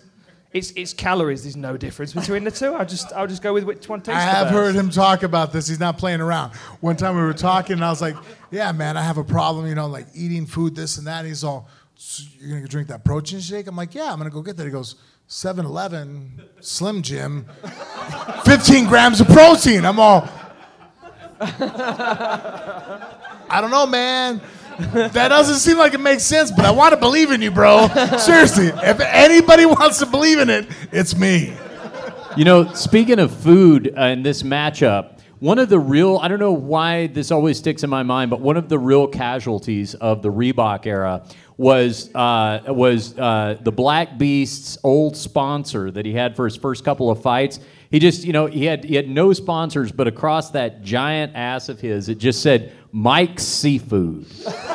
and and I always thought to myself, this has to be someplace back in Louisiana that you know basically trades him like a couple of you know Yeah. uh, surf and turf platters or something to get that uh, that logo on there. But this, I was telling Frank the other night on our Phone Booth Fighting podcast that uh, that visually. The, this fight between Roy Nelson and Derrick Lewis looks like a misunderstanding between neighbors, right?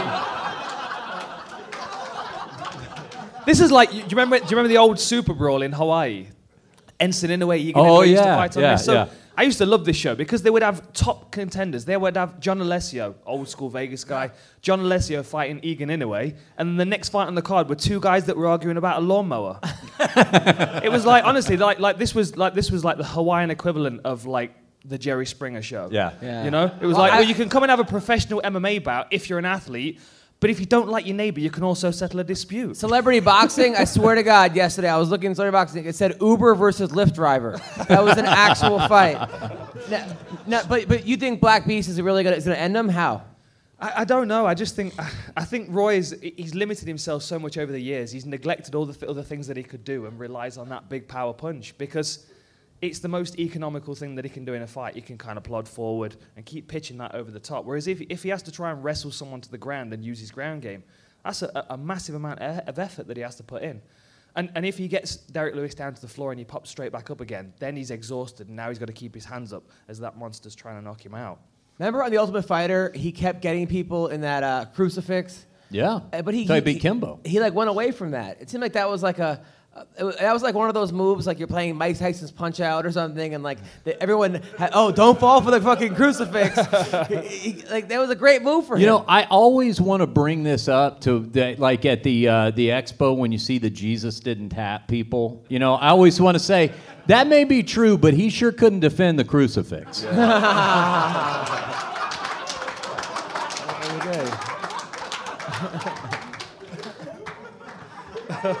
All right, tested well in front of this Very audience. true. Next time I do a guest set with you, very true, very true. it's happening on stage. So uh, Edgar Aldo, who do you have in that? Um, it, it's difficult for me to pick either guy because I'm, I'm a fan of both, and I always learn so much when I watch both guys. Um, I, I think Aldo's a scary, scary motherfucker right now. Honestly, I, I think that this is the most motivated Aldo we'll ever see. You know, to, to be to be unbeaten in over you know over a decade and then to lose in 13 seconds to a guy that you hate more than anybody else you've ever fought in your career is a massive motivating factor. Plus, you've got to think how the, how the gym would have rallied around him because every single one of those guys in that gym also wants to fight Conor McGregor. And I can tell you that from a fact because I was there during his training camp. Every single one of those guys would fight him, every weight class. Claudia Gadelha would fight Conor McGregor if she got a chance. Yeah. And she's got a damn good chance, honestly. I think she's scary. Um, but I, I just think Aldo is going to be the best version we've ever seen of him. And I'm not saying he's got much more than two or three fights left i- in his body, but I think the next two fights we're going to see are going to be his best. Frank? I'm actually pulling for Edgar. Uh, I think Frankie Edgar, honestly, is one of the best fighters in the world, pound for pound. Um, if I had to right now, my kids are interested in MMA. Whenever they ask how to do something, I put in a Frankie Edgar tape. That's the way to do it. I, I think that uh, the opposite of a little bit of what Dan thinks, because I wonder. I've seen Frankie Edgar face adversity, get beat, and how he uh, uh, rises to the occasion. He's a warrior. Jose Aldo, not negative or positive, I haven't seen how he rises to the occasion because he's slaughtered everybody for many years.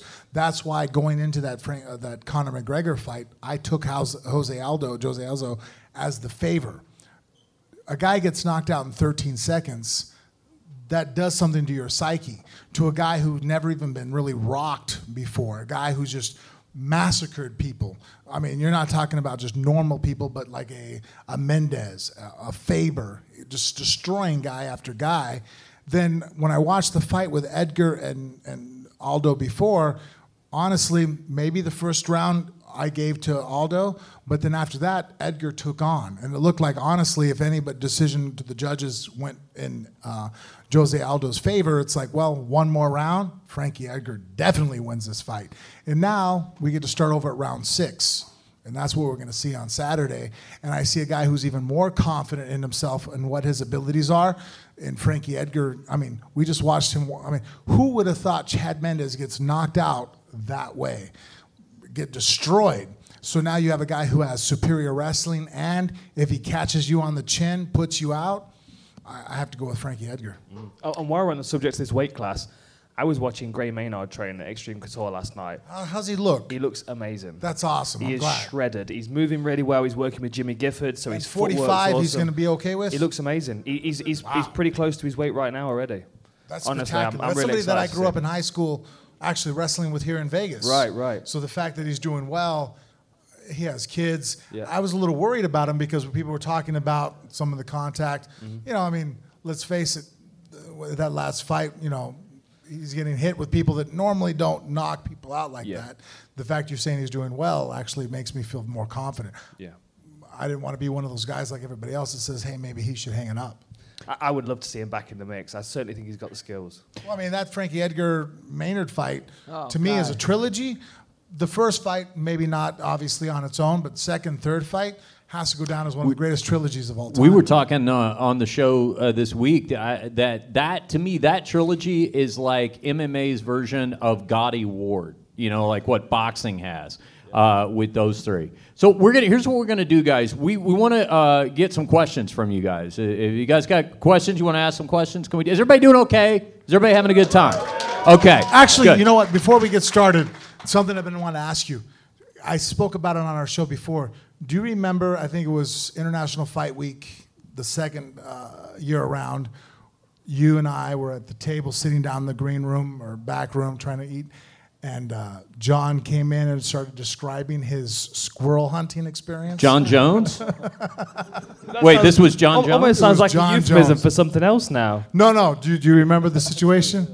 So I, I always tell the story about as far as when people tell stories of an awkward moment, that uh, probably ranks my most, my highest, most awkward moment because here, very good friends with you.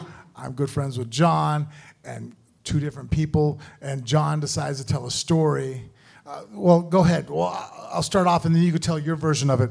Um, obviously Dan, everybody knows his output on poaching and how he feels about that. And not that you're against hunting, if you're going to eat what you kill, not that you do that. Which is why Kim Winslow eats boners, by the way. Right. So knowing this, we're sitting there, and John Jones comes down. And he decides to start telling me a story about his last hunting expedition.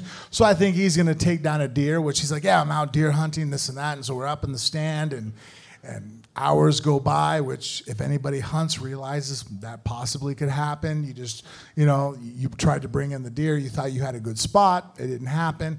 And so he's like, you know, screw it, I'm gonna shoot something. And I'm like, oh man, this story just took a turn for the oh, worst. Oh, No. So he says, I look over and I see a squirrel. And as he says this, I look over and there's Dan. I'm like, oh no. I'm looking at Jon and I'm trying to do the.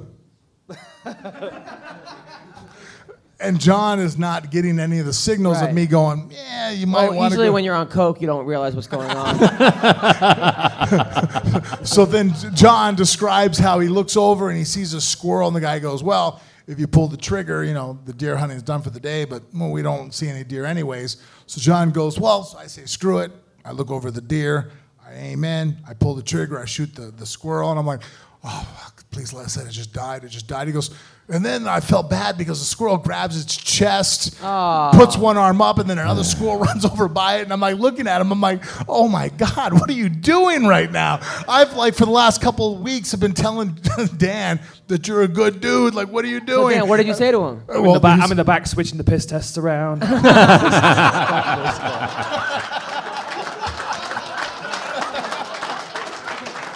What were you thinking? Because I remember I, I'm seeing Jon say this, and I'm like doing the please stop, please just s- muskrat, muskrat, don't shoot it, just hear what I'm saying. And then I look over, and Dan is fuming. yeah, it's just you, you just you just you never you, you never know how you're going to deal with someone who is. You know, I mean, you, you look at him as, as a fighter. Same as Matt Hughes. You know, I've always respected him as a fighter. I always learnt a lot. But then when you meet someone, you find out that a bit more about them, and they're not the person that you hope they would be. It kind of happened, and I, a part of me lost respect for Jon Jones on that day. I mean, you know. And, and Johnny G's here, John Good, and, oh, and he's like, he's the bloody vegan, he's the hardcore vegan, and he kind of puts me to shame. And I, I, I eat eggs occasionally and that kind of thing, but we, we share similar opinions on things, but we differ slightly in other, in other areas. The, the whole hunting thing, if you're going to hunt to, to, to eat, that's one thing. If you're hunting for entertainment, and if you, if you shoot, oh, hang on. Yeah, no, Johnny It's G won't even eat no pussy. That's how bad. Uh, All right, now this this is where it's great to be my friend, okay? Because I don't. Here you go. no, no, Dan, I, I don't. finish. Uh, I, wanna I hear don't drink, my friend. No, no, finish the story about, about the, what you were saying about it's okay to hit- eat what you hunt. I've been hitting the head a lot. I've already forgotten. oh, What are we talking about? Well, no, I was just gonna say this is the part where somebody gets to take don't my drink? alcohol. No, because Huh? you I- didn't no, know that? I'll No, attest for that because You look like the Thanks for most- listening to the podcast, Adam. No. I've been hyping up MMA You're- you're- roasted. You are so funny, man. When I think of you, I think of like like just a fucking rocker who like. Oh my God, you haven't listened at all. No, I do listen. No, I li- look. Uh, the guy found Lamar Odom fucking coked out in the Bunny Ranch. He's not that much of a No, saint. the guy okay? works at a bunny ranch and doesn't do anything. Just so this you- dude works and you name it. You talk about the different. I mean, we actually had this conversation the other day. We walk into it was right after I was in the Hall of Fame. So we go to the Hall of Fame. I get inducted. I'm the only UFC fighter, MMA fighter, to be inducted into the Nevada Hall of Fame. So I'm celebrating afterwards. We go grab a. I'm like, thank you. So we I am not I will drink on you know when the occasions rise, but I don't have beer in the house. If you come to my house, um, Go, yeah, go on. oh, I just got. This is our trip to the liquor store so, story. Is that so what you're telling? is telling? it a failed Okay. test? I mean, did, did it taste tainted? No, I think I'm okay. Hopefully, we'll see. Well, I'm screwed anyway, so It tastes like But- kangaroo. It so tastes like kangaroo meat. it isn't like if you go to my house. Yeah, yeah. You're gonna find if you say, "Hey, you gonna have a beer?" I'm like, "Oh, "Really?" I mean, no juice, milk. I mean, I have a diet coke. I'm, I hid out in the outside fridge because the wife's against diet coke. You know, it's bad for you. And so, uh, so to celebrate afterwards, I go home. I want my kids there and stuff. I'm like, oh, we'll, we'll run to the liquor store and we go in there. And so I'm thinking I'm going to be funny, going, hey, so straight edge boy, how many times you been to a liquor store? He's all, my grandfather owned a liquor store and I grew up in one. I'm like, so wait a minute, you grew up in a liquor store, you became in a rock band when at 16 years of age. You were a comedian, which you can attest to. Probably not the cleanest lifestyle in the world. Oh, you know I Yeah, mean? no. Right? Absolutely. Now the mofo actually works at a brothel. So I'm like, so you pretty much partake or indulge or work or are surrounded with the most darkest sides of humanity drugs, sex, alcohol, you name it, and you stay straight edge. It's crazy. Right, I mean, that know, blows my know, mind. If you don't know, guys, he's the one who found Lamar Odom passed out in the brothel. And uh, I had wished that Saved Lamar his life. Saved his life. Turned him on his side, and made him. You but know, it would have been great if I actually used Other some, that, or Lamar Odom would have went down as dead, be with But two it would have been great if Lamar would have opened his eyes and saw him and be like, "Oh my God, I, I woke up in 1984."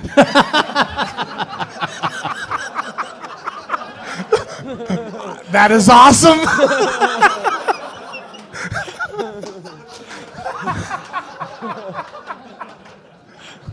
I um, wow. I, I you know I, I actually for to, to to to touch on the MMA when I did find him I used a little blue belt jujitsu because he, he's like a 300 pound giant so I Should had I him in explain this to Dan? no, no, no.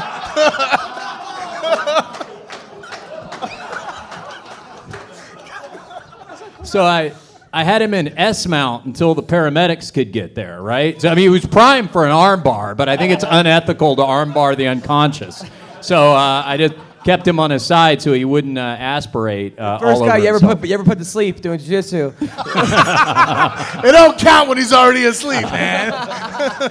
We went. This is how naive I am to like the vices of the world. We went to this this liquor made this liquor store run. Frank and I were talking. It was just the two of us because Oh, the this party's was going on at your house, right? Hold on, Dan will probably be just as shocked. Okay. All right. So is this the cooler? Is The what we're talking cooler. Okay. So I, okay, everybody knows that a cooler. Oh, hold on. When you go to uh, uh, you know, the wine and uh, you know, what was uh, the what was the name of the store we went to? I don't know.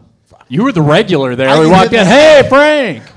So, anyways, we go there to go buy uh, bought the beers, the Trappist, the Rochefort that I'm a fan of. So we walk over, and obviously because they've been sitting out, I want to make them cool. So they have most people to go to a a uh, you know a Bevmo or whatnot, uh, better wine or liquor. You know, um, they have these coolers where you can stick the beer in, and the water is circulating around, and it cools the beer down at a rapid pace. And I swear, we had to call the manager over because Richard wanted to know when they started these. What he was no completely like just sitting there, like it was like I brought a caveman in and showed him a camera. It was just like I was like, look at this thing. this is phenomenal. When did they invent? He actually said, "When did they invent this?" and the manager was like, we've had these like 10 years, honey. It came out in 1985. yeah, right. Yeah. All right. Did not happen to your grandpa's spot, I guess. No, I did. I did. That technology uh, uh, post dated him. Okay, so here's what we're going to do, guys. If you've got questions, George and Goze from MMA Junkie are here. We've got a microphone right here, and uh, we're going to have you guys step up to the microphone, and George and Goze can find you. If you got a question, get you over to the mic uh, and, and do that. Uh, while we're organizing that, while you're getting uh, your, your questions together, I did tease this on the uh, Phone Booth Fighting podcast the other night. Frank, you know, we get one of the nicest compliments, and if anybody in this room is one of the people that's that paid it to us, uh, we really appreciate it. You know, we do talk a lot of MMA, but but Frank and I get in some of these deep late night discussions and stuff like that, and it's always Lectures. nice. It's always nice to hear people say, "Oh, yeah, I really dig it." dig it when you uh, when you guys do that. But I said, okay, well, you know, we're, if we're going to be like the NPR of MMA podcasts, then we're going to have to bring on our British news correspondent Dan the Outlaw Hardy to explain Brexit. So, what can you tell us? He failed a drug test and they took him off the card. I, I, I, I voted Remain. I, I don't I don't know the result of the referendum so far, but Yeah. I, as far as I know, he's not fighting still. Now, are you okay? Are you? Is, is this going to? Is this? Are you going to be able to stay there? Right. Wait, you're for it? You wanted to stay? I wanted to. Stay. Yeah, you're probably the stay movement, stay. right? Yeah, yeah, yeah. Okay. Okay. So so is it is it done? In fact, is that going to happen? Will it Well- affect you? Will you have to move? No, I'm I'm good. I'm You get good. to stay where I- you are. I have Well, the I mean, I have he's the British English- passport, so I mean, I mean, you're you're a British citizen. I am. Yeah. Well, you know. Do you have dual citizenship? Dual citizenship? No, I don't know. That's why when you came over, I had to hide the shotgun at your house. That's exactly it. okay, Yeah. I get it. now I it's left, making I- sense why you wanted the unregistered gun. Sorry.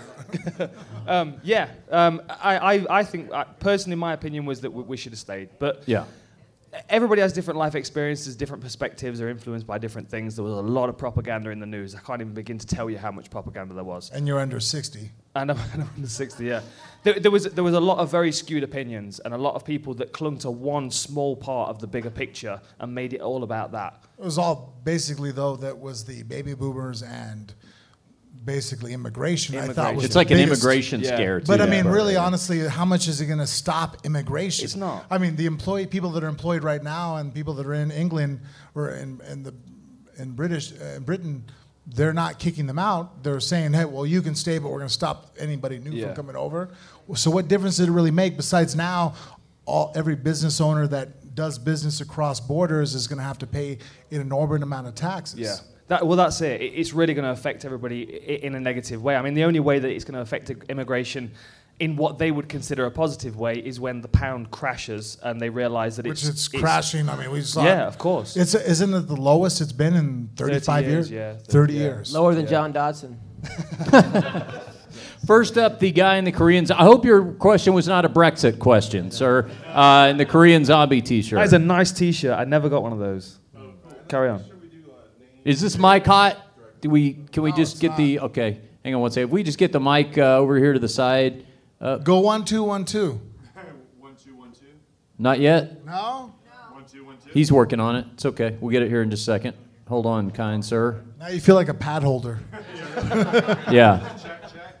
Not quite yet. Okay. I'll tell you what. Just uh, d- say your question. I'll repeat it. Oh, there you go. We got Dan's mic. Okay. All right, this is John from Las Vegas. Hi, John. So uh, my question actually is for Dan Hardy. Um, it looks like you're in fight shape, so I'm wondering if you've been training at all, and uh, any um, any uh, possibility of you getting back in the uh, cage.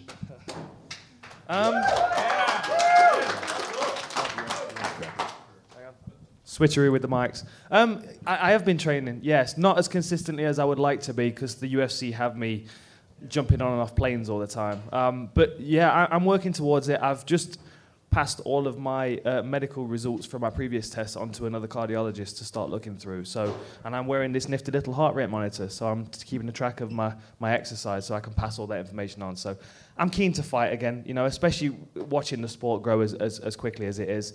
I'd like to step back in there and have a couple more. I'm not interested in belts, rankings, and none of that, but I just like a, like Hardy versus now and then. McGregor. England versus Ireland. I'll take it. I'll take it. How do, you, how do you think you do against McGregor? Um, wait, it depends what weight class. At, really. one, at 170. At 145, I, I'm, I'm a corpse. Um, I mean, if Nate Diaz knocks him out at 170, I mean, well, the only reason why he didn't knock out McGregor at 170 was because McGregor decided to shoot in and it was better to get choked out. If that's the situation, then at 170, McGregor's getting knocked out cold, Carlos Condit style against you. yeah. Well, that was me asleep against Carlos Condit. But, you know, it's, it's not mine. yeah, I, I, I, I mean, it'd be a great fight. He's the kind of person that, you know, if you are within a couple of weight classes, you want to fight him. Hey, if, if, is if he. McGregor loses to Yeah. Nate Diaz again, uh, you know, you versus McGregor, England versus Ireland, uh, what, what, what, what would the ratings be in that? I mean, that would be, it'd be pretty good. I think it'd be fucking pretty huge, right? Is there still enough I could sell a fight animosity? from time to time. Yeah. No, I have no, I have no real problem with him. But then no, no, again, I mean, just as far as, I mean, we're all dumb. Amer- Well, there's a few Australians and whatnot. Oh, but- Oh, the England Ireland thing. Yeah, I yeah, mean- that's that's a, that's a pretty real rivalry. I mean, some people take it take it seriously, but for the most part, the newer generations are kind of seeing through it now, and it's much more of a, it's much more. All, of a- all of all of a sudden, for like the countdown embedded series, Dan just gets real Protestant. He's like really like seriously heavy Protestant. All of a sudden, I'm gonna move to I'm gonna move to Boston and train with Marcus Davis. yes, yeah. Hey, there's a callback. yeah. Marcus Davis still trying to erase the internet of all his gay porn images. Still working on it. yeah, thanks to him. Who's uh, who's next? John's actually got a follow up. Okay, follow up. Follow up. So, Good journalist So there. Follow if, up. if you come back, uh, what weight division? Because I always thought you could fight at 155 possibly. And uh, who would you like to fight? And, and I'll end on that. And now, now There's you no can take way a he seat, makes John. 155. There's no way. Because this guy is a vegan, yoga. He was one of the most healthy individuals I've ever been around, and he walks around. There's no way you make. There's no way. Well, you know, when, when I was competing at welterweight, I was walking around about 205. Um, I, I got up to 220 a couple of times, but I would look like. But I mean, you forced it. But I mean, for the most part, you I was always I was always a fairly big welterweight. Yeah. Yeah, But I- I but mean, I'm- and I'm you're a healthy 182 guy. It isn't like you're eating fast food, drinking, partying. I mean, No. you're you're a very as far as fighters go, you're one of the cleanest fighters I've ever met. You are a big welterweight.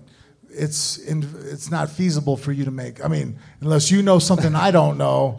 You making lightweight is just not going to happen. I mean, your shoulders, your back. I mean, you're just not a lightweight. Yeah. Well, I don't know. I don't know. I, I would like to give it a couple of goes. I, I've made 160 twice. I've made 160 twice. How did you feel? I, I felt great. I won a world title at 160 in, in the Okay. UK. But to be honest, I did it all wrong at the time. I, I, I- pushed myself too much. I, it was all about sitting in the sauna for as long as you could and just kind of drying yourself out. So I'm you think it's feasible now. that you could make lightweight? Mm. That's incredible. I guess that just goes more of a testament to what I'm saying as you as the cleanest welterweight I've ever met because you're a big welterweight. I mean, even when you fought GSP, you looked. I mean, I remember when you two stared off and you had the contacts in. You were the bigger out of the two, right? Did anybody see that? So I mean, you're the bigger guy at welterweight, and GSP is known as a bigger welterweight. For you to say you're going to go to lightweight, that's incredible amount of dedication. I, I think I could do it. Honestly, I do. I, I, my weight this morning was 182, and I never walked around at 182 unless it was fight week. Do you know what I mean? So I, I'm, I'm walking around at my fight week weight now when I was fighting at 170. That's to your diet and the fact that Yeah. I mean yoga, which That's it. That's it. you're it. very Yeah. much. Uh, I mean, my, my wife. The reason he's laughing is because my beautiful wife's sitting over there, and she's my yoga teacher. That's you're pretty good met. at yoga if you're sleeping with a yoga instructor. Super, super dedicated. So yeah, I, I, I personally I think I could do it. I think I could do it. And as far as opponents go, I don't know. I mean, I, I don't want to fight anybody that's, that's that's in the rankings that's trying to contend for the belt because I don't want to, you know. You and Diego are going at it on Twitter. Well, he's always trying to get me a, get a fight out of me. I, am you know what it, what it. I made a comment a, few, a while ago about the fact that when he was on the Ultimate Fighter ages ago, he was a great fighter. He had good grappling, he had good wrestling. He would take people down, stifle them, choke them out. But, but then when he realized that people cheered louder when he fought faced first, do you know what I mean? He just kind of embraced that brawler mentality and. I like to see that. I like to see people stand toe to toe and give it everything they've got. But that's not a game plan. That's not the first one you come to. You don't go, okay, opening bell, ah, unless you're Don Frye. That's the only guy that gets away with it. Do you know, if, if, if, if, you, if you're a professional athlete, you've got to have, you know, A, B, and C game plan. And the first, first game plan is I'm going to see how hard I can hit him and see how many punches I can take in the process. It's just not smart. And if we're trying to keep the sport moving forward, he was at the, the Ultimate Media Day today, and I mean, he, he couldn't keep his eyes together. Was- Yeah, at the same time, I totally agree with you. But I think the reason why I could tell other people, other fighters, hey, listen, just get the win. Don't worry about putting on the best shows, is because you have guys like Diego Sanchez who are just like, gonna fucking do that. Like, there's always gonna be a good fight when Diego Sanchez is fighting because of his ridiculous style, which is good for other guys. Like, let's say, I don't know, uh, a, a Khabib, because he just wants to win. well, as somebody who's been in the room with Diego and someone who's been in the room with you, uh, Dan, that is a bad fight for Diego. Thank you. Someone who's going to come forward and get caught with your shots, your knees, your mobility. As a friend of Diego Sanchez, you would say, eh, that's not the fight to take. You're going to end up on a highlight reel and not the way you want it. You know that poster where you know Jordan's dunking on somebody? You're going to end up being that guy that got dunked on. So let's get our next question. We're going to shift microphones. Everybody hand one microphone to your left because we get a working microphone that way. There we go. All right, this is- Do we then all pass all the way back? This is Matt from Australia. All And right, by all the the way way, from Australia. GSP recently said he would even entertain 155. So amazing what you guys can do with your bodies. And shout out to Don Frye, who's getting inducted into the Hall of Fame Yeah. on Sunday. You know, I've just I've just been hanging out with Don Frye. What a legend! But you Yep. can, I can't understand anything he's saying because it's just. Oh, Yeah. wait till you hear Matt you from? Australia. I love this quote. Did you see his quote about going to the Hall of Fame? He goes, Came at a good time because my wife left me and my horse died. So if you're blonde, come up give me a hug. I mean, I, I'm not even paraphrasing. He was talking to TJ Dillashaw at the time. Who's that? Uh, all right, what's up? Uh, don't want to bring up bad memories, but there's been a lot of Hunt talk tonight, and I know that at the time of Hunt versus Mir, there was a lot of talk of the stoppage being early and before the fact, and uh, there were reports that Frank came out and said that it was okay and that he thought it was justified. I just wanted to hear from the horse's mouth what he thought of the stoppage, what he thought of the fight, and how it all went down. No, I agree with the stoppage. I mean, obviously, I'm upset like anybody else. You train that many weeks for a fight, you get caught with a guy. But I mean, I made a mistake. The way I changed levels, I exposed the back of my head. He hit me right behind the ear.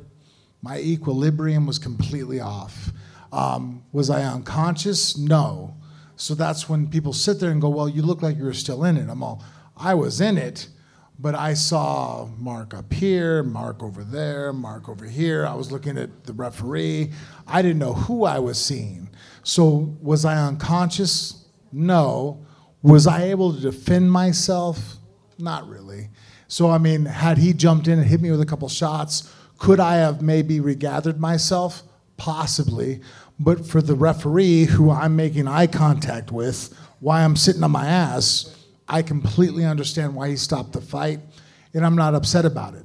And I think fighters have to be honest about themselves when they say that, because that way, if there is a fight where I feel is unjust, when I sit there and go, well, hey, this one was screwed up, people will believe me, because in this situation, hey, Hunt caught me with a good shot, I made a mistake, he won the fight. I'm not going to argue against it. If every time you sit there and go, nah, it wasn't worth it, you're not going to have any credence behind what you're saying. But honestly, I got caught, dropped down, and by a guy hits hard, he caught me in a good shot. That's heavyweight fighting. What would you do if you had a, a, a rematch against him? I would make sure I didn't duck that way again. um, even now, when I'm in the gym training, today I was working with my trainer. I make sure that when I duck, I don't turn my shoulders. Um, that works in boxing because they'll call that shot a lot more. It doesn't work in MMA. Um, so that's one of the defenses that I kind of acquired from boxing so many rounds. But uh, that doesn't work for what we do. So now when I'm in the gym training, whenever I slip or roll, I make sure that my eyes are on my opponent. Because if I sit there, I mean, earlier in the fight, you see me throw a jab, he throws a right, I slip, and I'm fading off to the side. You see boxers do that all the time. But in boxing, you're only allowed to hit with your knuckles. Fun fact about boxing. If you hit with the knuckles, you're good. If you hit with any other part of your hand, it's a foul. You can't hit with your forearm, you can't hit with your elbow. Guess what? In MMA, you can hit with any part of your hand that you deem that throws. So the if, fingers. Right. So uh, here's a good example. If, if if Dan and I are fighting, if I throw an overhand right, if it's boxing, I better hope that the knuckles land. In MMA match, I can club him and my hand completely be visible across I his hate when that happens though because it's like when you get right there. There's, you know what? That shot though, I've been practicing because it messes you up because it doesn't drop your consciousness. It isn't like you're asleep. But if Dan and I are sparring, if I know we're sparring with MMA type rules, forget it. I'm going to hit him with a shiver on the back of the head because I know that, well, I don't have to hit him with a hook and be as direct as in boxing I have to be. Well, if I catch him with any part of my radius, it's going to hurt him and stun him and throw him off, and maybe the right hand lines up. But that's the difference between our sports. And there is a difference. Is there a benefit in cross training? Obviously, there is. You do a lot of Muay Thai, it's made phenomenal kicks. Boxing, we both love boxing. But is MMA boxing? Is it kickboxing? No, it's not. And uh, I guess it's a long about story. I mean, what, what Mark did for his MMA, completely illegal and my fault. I shouldn't have ducked. If you watch the fight, when he throws the overhand right, I see it coming and I start to duck and I turn my ear towards him. In boxing, completely acceptable. In MMA, well, obviously it wasn't. I ended up taking the loss. Thanks for the question, man. All yeah, right. we got one more question there. Next up is and then Brett from Canada. All right, and okay, Brett. Brett. And if anybody else has a question, might as well get in line right now, yeah, right? Brett. Okay, what's your question? All right, so considering what we found out tonight, and we're in Las Vegas, I was wondering what you guys think the Las Vegas odds are on what he popped for. Oh, Wow.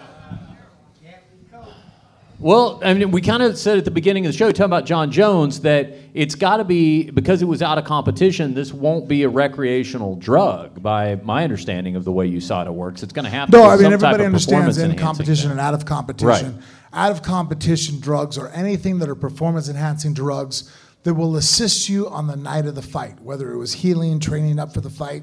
Out of competition, or that's out of competition. In competition means that whether it's eight weeks before the fight or in competition starts six hours before your weigh-in till six hours till after the fight and those can be marijuana cocaine recreational drugs and obviously no one's going to argue that those are performance enhancing drugs but for the safety of the fighter besides if your last name's Adias, most people most people can't fight if they're high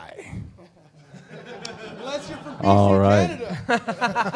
last uh, last Stockton. question. No, no, no. We have to answer the We- question. What do you think? We put, what, what we thought? Oh, we the odds, popped? yeah. Oh, what do we think? Okay, do we want to guess what know. the? I, I don't know. I mean, I can't help but feel it's got to be some kind of tainted supplement or something. Yeah. I mean, I mean, come on. It, like, after after everything that's happened, to know how important this fight is for his legacy, you know, Yeah. it just it, it does. Although he's made mistakes in the past, I just don't see it being something that he's just going to throw away. I, I will just say this, and if it turns out it's like a Yoel Romero supplement kind of thing or whatever, maybe it's it's it's that. But if it turns out to be anything he really does have to own up for, you know, own up to, let me tell you what I don't want to hear from Jon Jones. Well, I'm young. I'm learning. You're like 30. Stop with I'm young. You're- know, that's always the thing. It's like I'm young. I'm learning. I'm no. You're like a dad. You got kids, and uh, it's Well, I mean, young. on one hand, he did become a huge bodybuilder recently. Like he just looked jacked in the last. Oh, yeah, the powerlifting. So maybe some of his bodybuilder friends gave him something, or else maybe it was squirrel. Maybe it wasn't. Uh, Maybe it wasn't chalk he was using for his grip. It was what? I? I agree with everybody up here. oh boy. All right, last All right, question. I, I let me just say these three guys don't don't. I for one would like to keep my press credential for UFC 200. Okay. Honestly, though, to answer your question, I think that when it all comes uh, said and done, it's going to be a tainted supplement. He's the kind of guy that doesn't. Honestly, I've hung out with Jon. If you sit there and start talking about protein drinks and different vitamins, he's looking at you like you're speaking Chinese. Yeah. Here's the guy, like I said, whose other two brothers in NFL. Genetics and athletic ability, no shortcomings. So the fact that if something's in his system, I'm willing to bet it's because someone told him to go down and take some new muscle generator or whatever at the local GNC. But guess what? The USADA doesn't care. There are drugs that right now any of you are legally allowed to buy. And if you walk into that GNC and you buy them, if you're a UFC fighter, you're screwed. You're not allowed to take them. And unless you're up on them and your manager's up on them, you're done. Do you still not know what the hell you got popped for? I have no idea. It's fucking It's crazy. it's crazy. You know, w- w- I've just done a recent uh, UFC Fighters Summit. So they used to do that. You remember the old Fighters Summit? Yeah. They used to bring 300 fighters into town and put us up at Red Rock, and you know there'd be all kinds of shoving and yelling and videos going up on YouTube and stuff of different fallings out. Usually Matt Mitrione and Tito, if I remember right. I remember that one. Um, yeah, that was a strange one. Um, anyway, weird. but uh, they've just done one, one recently where they got 35 of the new signings, the, the, the top prospects, the, the people that they think are going to go on and be Yeah. future stars. Um, and it was really fascinating to sit in there in, in that room with all those fighters. But a big, a big part of the talk was the USADA thing, the testing. And they were handing out little pamphlets and booklets. And one thing they had was a pen, right? You know, you, you get the cool pens that you flip upside down and the girl's, she's naked. Yeah. It was Yeah. one of those kind of pens. I was like, oh, we're gonna get one of those one of those stripping pens. Yeah. It had this little roll of paper that came out with uh, like three thousand different things that you can't take. Well, Really? this is the most stressful pen I have ever owned. Hold on. I have one weirder than that. I remember. Hold on. In Australia, after we weighed in, we go to the back. They hand us, and I still have them in my cupboard because I didn't really need to take it. They had these replenishing drinks that had all the amino acids or metabolites that you needed to take to replenish healthily after you've cut a lot of weight. So I'm like, oh, hey, shit, that's cool. So I took two or three of them. I started putting them in my gram. Like, I got, I'll grab a bunch. And at the time, the, one of the USADA representatives goes, "Hey, by the way, I know we're handing these out, but again." These aren't USADA provided. Oh, come on. No, I swear to God, they told us that. I believe you, but that's what they're giving No, you. they said they go, we're handing you these, but if you take them and you pop positive, it's still on you. What the fuck? So now I'm looking at them. That's why they're still sitting in my cupboard at home. I'm like, oh, like what? It's going to be an opportunity to use these. at yeah, I'm like, so I guess I can sell these. I like mean, the- I don't know. I mean, That's like the worst CSI show ever. ah, it's like, hey, you could take this drug, and I may or may not be a police officer who's selling you this drug. I'm like. Wow, man, that's a really fucked up uh, proposition you just made. So it's All right, one let's more finish up. question, then we're This going to is wrap Randy up. here. in San Francisco. I love this guy, by the way. Yeah. He's the coolest. He, he came a long way from the Goonies. It seems like um, the, the fighters like the early weigh-ins. Uh, It seems like that's the consensus, right? Um, from a fan perspective, though, when you watch the weigh-in show now, I feel like it's lost some of the luster, and it feels like it's a fake weigh-in. And I was just wondering, from your guys' perspective, do you kind of see the same thing? It feels like a big production for, just doesn't have that like umph to it anymore. I, I actually, I actually feel the same. I, I see both sides to it. I see the fighter's perspective because if you can get on the scales at 8:30, 9 o'clock in the morning and start rehydrating straight away, especially with, without the, the IVs uh, you know, as an option now, I think that's a great thing. But at the same time, as a fan, I like to see guys on the scales. How does he look on the scales? How's his weight cut gone? Has you got energy in the in the stare down? Because that was one thing I remember fighting Rory Markham in my second UFC fight. Knocked him out in 20 seconds. something like that. Yeah, and I remember he he he'd had a really hard weight cut. He weighed in on the Tuesday before the fight at 195, so he had 25 pounds to cut that week. So I thought to myself, okay, he's going to feel really weak at the weigh-ins. So as soon as I step off the scales, I'm going to go and get my forehead right on his, and I'm going to drive him back as far as I can. And you kind of play those psychological tactics. If you've had somebody, I mean, maybe not heavyweight, because you know, No, I'll say this whole cutting question, I'm out of it. But it's like there's a game that can be played there. There's a psychological game that, especially when someone's weakened from weight cutting a little bit. So I, I do see both sides of it. It is a bit, it is a bit of a strange situation to have them get on the scales. And what is even more strange, and I'm, s- I'm glad they've stopped doing this, is having the guy fucking with the scales at the front. Like, no, they weighed in this morning, dude. You don't need to pretend. We're, we're, we're Yeah. grown ups here. You, we know you're not checking. He's got to sell it, you know? No- yeah. no- nothing was better though when Mayhem Miller weighed in 24 pounds heavier, and then took off his shorts as if that was the problem. Oh, these are 25 pound shorts, definitely. Well, it also doesn't make sense that they. Some, there's no consistency because some people take all their clothes off just to put it right back on when we already know what the weight is. I would, you know what I would do? I would walk up naked, just with them following me with the towel. You know, I think that'd be a better show. I, I never understood that. I, I, I still complain about it uh, uh, now with weigh-ins. Now, have you ever got naked and then look at the ring girls to see if they're checking you out? There were ring girls on the wife's stage. here. man. Oh, sorry. Perfect sorry, sorry. answer. All right. Scales? Where are the scales? So here, here's what we're gonna, let's get uh, George and Goze back up here, guys. Come on back up here. Uh, we, we just want to uh, make mention of a couple of things uh, as we wrap up. Now, first of all, uh, you may have noticed these snazzy phone booth fighting T-shirts that Frank and I are wearing. They're making their world debut tonight here at the LA Comedy Club. Not even available on the internet yet, and we will have them for sale out uh, through the doors. Uh, Frank's wife and my girlfriend are going to be out there selling them, so you can stop by, express your condolences to them, and buy a T-shirt uh, and be the first to own one. So uh, they'd like to meet you out there. And we'll be out there. We'll take pictures and everything. We're going to force Dan to take some pictures and he can stick around and all that. Uh, we want it, first of all, how about a big hand for the LA Comedy Club for letting us do this? Because seriously, thank you guys very much. I mean, we went way over. We told By the them- way, by the way, Joaquin and Matt. Just Yep. so you- I don't know if there's Matt still here. Matt, leave. Uh, Joaquin is a huge MMA fan. He's like the biggest. So like, just give it up for Joaquin because he loves the sport. Yeah, man. Seriously, thank you very much for letting us do this. We really did. Everybody have a good time? Did you enjoy doing this? Second question: Should we maybe do this again at some point? Would you guys come back out for this? Okay, all right, good. That's what I wanted to hear. But thanks to those guys uh, for sticking around, staying open late, letting us uh, do this, and taking care of us. And thank you to the great Adam Hunter from MMA Roasted for sharing his stage with us. Adam is here. Uh, you, this is the part where you can uh, throw out the old cliche: "I'm here all week," and actually mean it. Right? You're there Right, all week. Right? Shows through what Tomorrow Sunday. night, guys. Tomorrow night, I'm here headlining, and also Dean Thomas and Leslie Smith are doing stand-up comedy.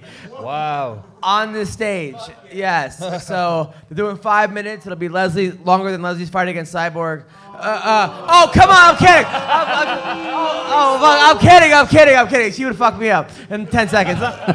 but yeah, they're, they're doing stand-up comedy on the stage tomorrow night. So support them. They're they're amazing people. So they'll be here tomorrow night opening for me. And uh, and Frank Mir says he's doing comedy. Uh, who here wants to see Frank do comedy? Yeah. Still need a little work on it. Yeah, I'm, I'm, Frank and I are. We're. I'm. I'm trying. I'm gonna punch up his material just a little bit. But this, you're gonna see Between him the two do of it. you, though, I'd feel very comfortable going out there if you guys. Yeah. Uh, you, you, you, yeah. Laugh or else. We're good. I don't see you laughing. Uh, all right, so uh, you can check out Adam's podcast, MMA Roasted. Let's tell everybody if they're not already subscribed. I think there was just the one lady not subscribing. How does she find it? Uh, MMA Roasted on iTunes, SoundCloud, or in my in my pants. Um, but uh, uh, in my pants. Uh, thank you very much. I, I, I, I'm, I'm, I'm, I'm engaged. Uh, um, fuck. You're married? to who? Oh, fuck Dennis. Um, but I'll be here, guys. Uh, awesome. I'll, I'll be here tomorrow night, Friday night. I got two. I'm getting drunk because this fucker kept buying me shots. Uh, Friday night, Saturday night, and uh, and Sunday, eight o'clock. Sunday. Dan's coming to show Sunday. I am right? coming on Sunday. I'll be here on Sunday. Fuck yeah. Hell You yeah. can uh, get the Phone Booth Fighting podcast in iTunes as well on Stitcher Radio. Two episodes now every week, Tuesdays and Fridays. And I tell you what, I'm not sure how many episodes we're going to upload this week. This guy is out of. He is a podcaster gone wild.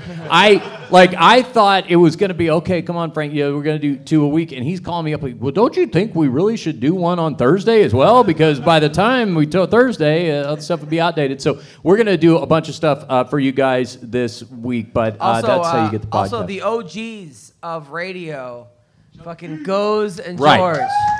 And that's I want to I want to I want to check in with these guys for a second. First of all, a big hand for George and Goze from MMA Junkie for coming out, hosting this thing for us. They provided radio support for us. They had Frank and I on to co-host the show. Really helped us promote this. And I know we got a lot of junkies out there, but but I have said this to these guys uh, privately so many times, and I want to say it publicly where everybody's listening. I have so much respect for what these guys do because they really are the true definition of like DIY radio. They started in their house and uh, uh, and grew it into what it is now. They have this this prime. I mean, most of you probably been there. This unbelievable location over at Mandalay Bay where they do it, and that MMA junkie gathering is mind blowing when you see that happen every year.